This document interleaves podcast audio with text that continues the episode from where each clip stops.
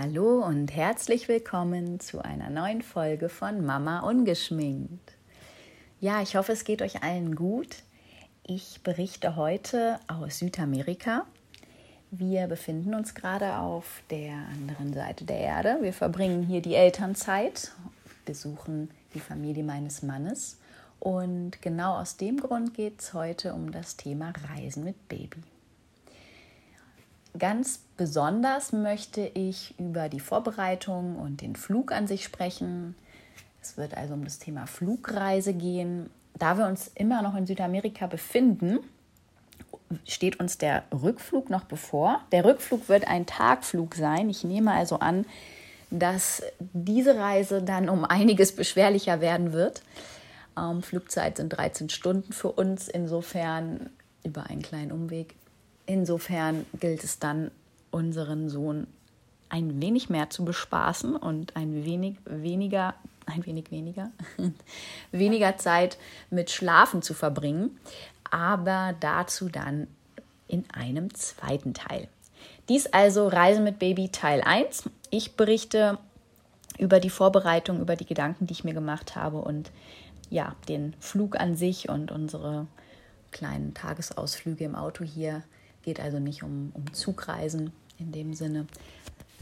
Was habe ich getan? Ich habe mir, wie ihr das vielleicht auch schon getan habt, wenn ihr euch vorbereitet auf eine Reise, ein bisschen gegoogelt, Packlisten und so weiter.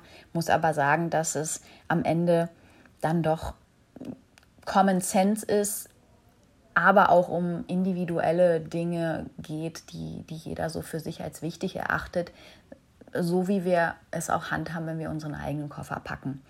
Aber Fakt ist natürlich, jeder, jede Mama, jeder Papa, die Eltern, wer auch immer es dann erledigt, hat eine größere Verantwortung für ein kleines Wesen zusätzlich zu packen und zu sorgen. Das sehen wir im Alltag sowieso schon auf einer Reise und dann noch einer Flugreise und dann noch einer langen Reise ähm, wie nach Südamerika ähm, ist es natürlich noch mal was ganz anderes. So kompliziert war es am Ende dann aber gar nicht. Aus folgenden Gründen sicherlich. Erstens, wir hatten einen Nachtflug vor uns, trotz allem 13 Stunden. Zweitens, die wohl größte Erleichterung ist gewesen, dass wir Business Class geflogen sind. Und drittens, dadurch war es uns eben möglich, ein kleines Bett im Voraus zu bestellen, in dem unser Sohn dann auch geschlafen hat. Zu den Einzelheiten, wie gesagt, packen, Koffer packen ist klar, kommt dann ein wenig darauf an, wo ihr hinfliegt, was euer Kind benötigt. Ins Handgepäck und auch hier wieder der große Vorteil, wenn man Business fliegt, passt dann natürlich einiges, wenn du zwei Koffer mitnehmen darfst, wie es in der Business Class üblich ist. Ich habe zum Beispiel einiges an Spielzeug eingepackt, haben wir aber nicht gebraucht. Dazu mehr später. Wechselklamotten, Windeln, Reinigungsmittel, Wasser, Babynahrung, ähm, auch wenn es die im Flugzeug gibt. Kleine Snacks, um ihn abzulenken, seine Nuckel und dann natürlich auch in dasselbe Handgepäck meine eigenen ähm, wichtigen Klamotten, Reinigungsmittel, Kosmetik, was ich halt also in, meine, in mein Handgepäck packe ja, der Flug war dann, es ging 18 Uhr los, erstmal auf drei Stunden geplant, dann hatten wir einen Stopover und dann ging es in den 13-stündigen Flug. Wir haben uns sehr gewundert, wie gut der Kleine seine erste Flugreise gemacht hat, absolviert hat, beim Start und bei der Landung also handhaben die meisten Airlines das so, dass du das Kind auf den Schoß nimmst ähm, mit einem erweiterten Sitzgurt praktisch an deinen Sitzgurt anschnallst und auf dem Schoß gesetzt hältst, ähm, beruhigst und so Start und Landung absolvierst. Das sind schon immer circa 20 bis 30 Minuten. Ähm, ist auch, glaube ich, die mit schwierigste Zeit, weil die kleinen Wesen natürlich an der Stelle die meisten Schmerzen bekommen können, weil sie den Druckausgleich noch nicht machen können. Das habt ihr vielleicht schon mal gehört. Deshalb wichtig oder hilfreich, einen Nuckel zu reichen, Wasser zu reichen, einen Snack zu geben, sodass das Kind A abgelenkt und B halt diesen Druckausgleich machen kann und, und keine Schmerzen hat. Da bietet es sich auch an, wenn man zu zweit ist, sich abzuwechseln. Wenn man alleine ist, also natürlich nicht zwischendrin, aber Start und Landung zum Beispiel, sich abzuwechseln. Wenn man alleine ist, sieht das Ganze natürlich anders aus. Also auch an dieser Stelle der Hinweis, wir sind zu zweit geflogen. Chapeau vor jedem oder jeder, der oder die alleine fliegt mit Kind oder sogar mehreren Kindern oder auch Pärchen mit mehreren Kindern. Ähm, ein Kind sich zu teilen sozusagen in der Beaufsichtigung und äh, dem Entertainment ist sicherlich äh, machbar und nicht ganz so herausfordernd wie wenn man das alleine tut mit einem Kind oder zu zweit mit mehreren. Wir haben dann relativ entspannt unsere, unser Essen einnehmen können. Unser Sohn hat vor uns auf dem Fußboden auf einer Decke mit ähm, einigen Spielzeugen und äh, ja, immer einem Brötchen sozusagen in der Hand gesessen, gegessen und gespielt. Das war wirklich entspannt und wir konnten so eigentlich auch die ganzen drei Stunden verbringen. Es hat uns gewundert. Gut, drei Stunden minus ähm, Start und Landung macht dann auch nur zwei netto. Aber ich würde mal sagen, war zumindest bei uns so oder bei unserem Sohn so, zwei Stunden Beschäftigung, bisschen mit uns, bisschen alleine, hat er super gut hinbekommen und auch ohne groß aufzustehen und ihn, ihn herumzutragen. Beim Stopover dann haben wir uns eine ganz coole ähm, logistische Lösung überlegt, beziehungsweise eigentlich auch schon davor am Flughafen, als es durch die Sicherheit ging. Und zwar haben wir auf einen Handgepäckskoffer den Maxi Cosi gesetzt und am Griff so befestigt, dass man den Handgepäckskoffer mit Maxi Posi und Baby drin ähm, durch die Gegend schieben konnte.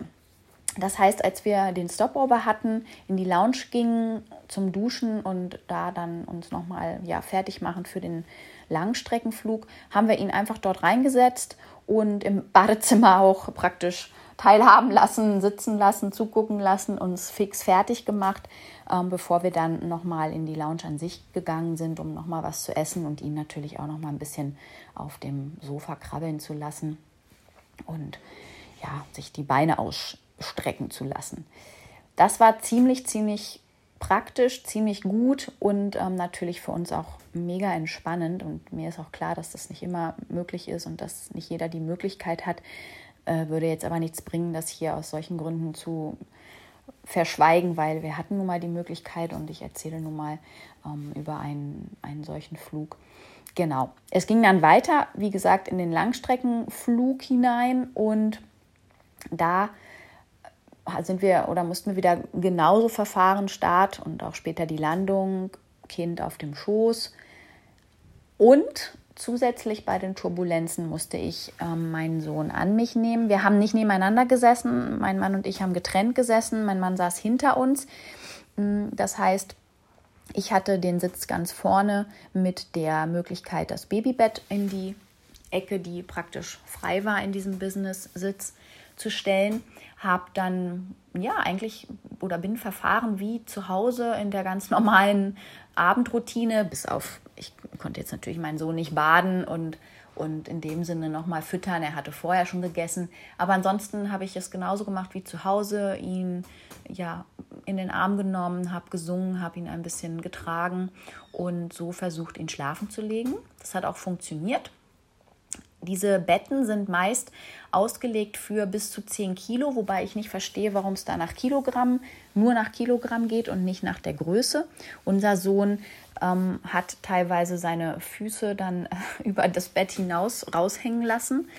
Ich weiß nicht, wie es jetzt auf dem Rückflug ist. Ich glaube, die Kilo-Restriktion wird er sicherlich nicht mehr einhalten, weil er hier so gut gegessen und zugenommen hat. Ähm, da müssen wir dann lügen. Und was die Größe angeht, wird es wahrscheinlich so wie vorher sein. Trägt dann natürlich nicht zum Komfort bei, ging aber jetzt gerade noch mit eineinviertel Jahren, aber das wäre so mein Richtwert.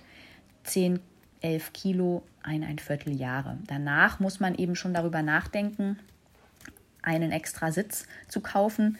Das ist aber, wie gesagt, bei jeder Airline unterschiedlich. Meist nehmen die also bis zu einem Jahr oder ein, ein Vierteljahre die Babys so mit, stellen das Bett. Auch das muss man vorbestellen. Bei uns hat das nicht ganz so reibungslos geklappt. Wir haben also wirklich erst erfahren, dass wir auch wirklich eins bekommen am Gate, kurz vorm Boarding. äh, was bei mir für einige Unruhe sorgte im Vornherein. Ich hatte mich also zuletzt wirklich darauf eingestellt, dass das Kind vielleicht kein Bett hat und auf dem Fußboden auf einer Decke schlafen muss, ich gar nicht schlafe oder er auf meinem Sitz schläft. So war es dann teilweise auch. Also wie gesagt, Turbulenzen, ein, zwei Mal kamen sie. Baby muss ich dann an mich nehmen, mit mir gemeinsam anschnallen. Genau. Und dann war es natürlich schwierig, ihn wieder hinzulegen. Und er hat häufig dann auch auf meinem Sitz ein bisschen geschlafen, im Liegen mit mir oder alleine.